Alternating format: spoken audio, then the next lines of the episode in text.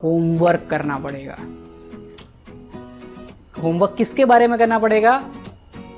For the client जब भी कोई क्लाइंट का फ़ोन आता है, या तो जब भी कोई क्लाइंट को मिलने जाते हैं, पहले तो क्लाइंट को पूरा थरली समझ लो कि वो क्लाइंट क्या करता है, कौन से बिज़नेस में है, कितना पैसा कमाता है जीएसटी वगैरह का रेट पड़ा हुआ है इनकम टैक्स में उसका नाम बोल रहा है नहीं बोल रहा है उसकी कितनी कंपनी है ये सब रट्टा मार के दिमाग में बिठा दो।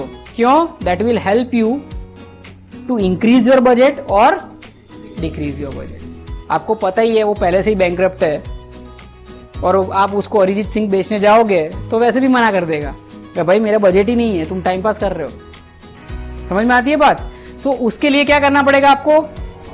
Before the event that is called pre event work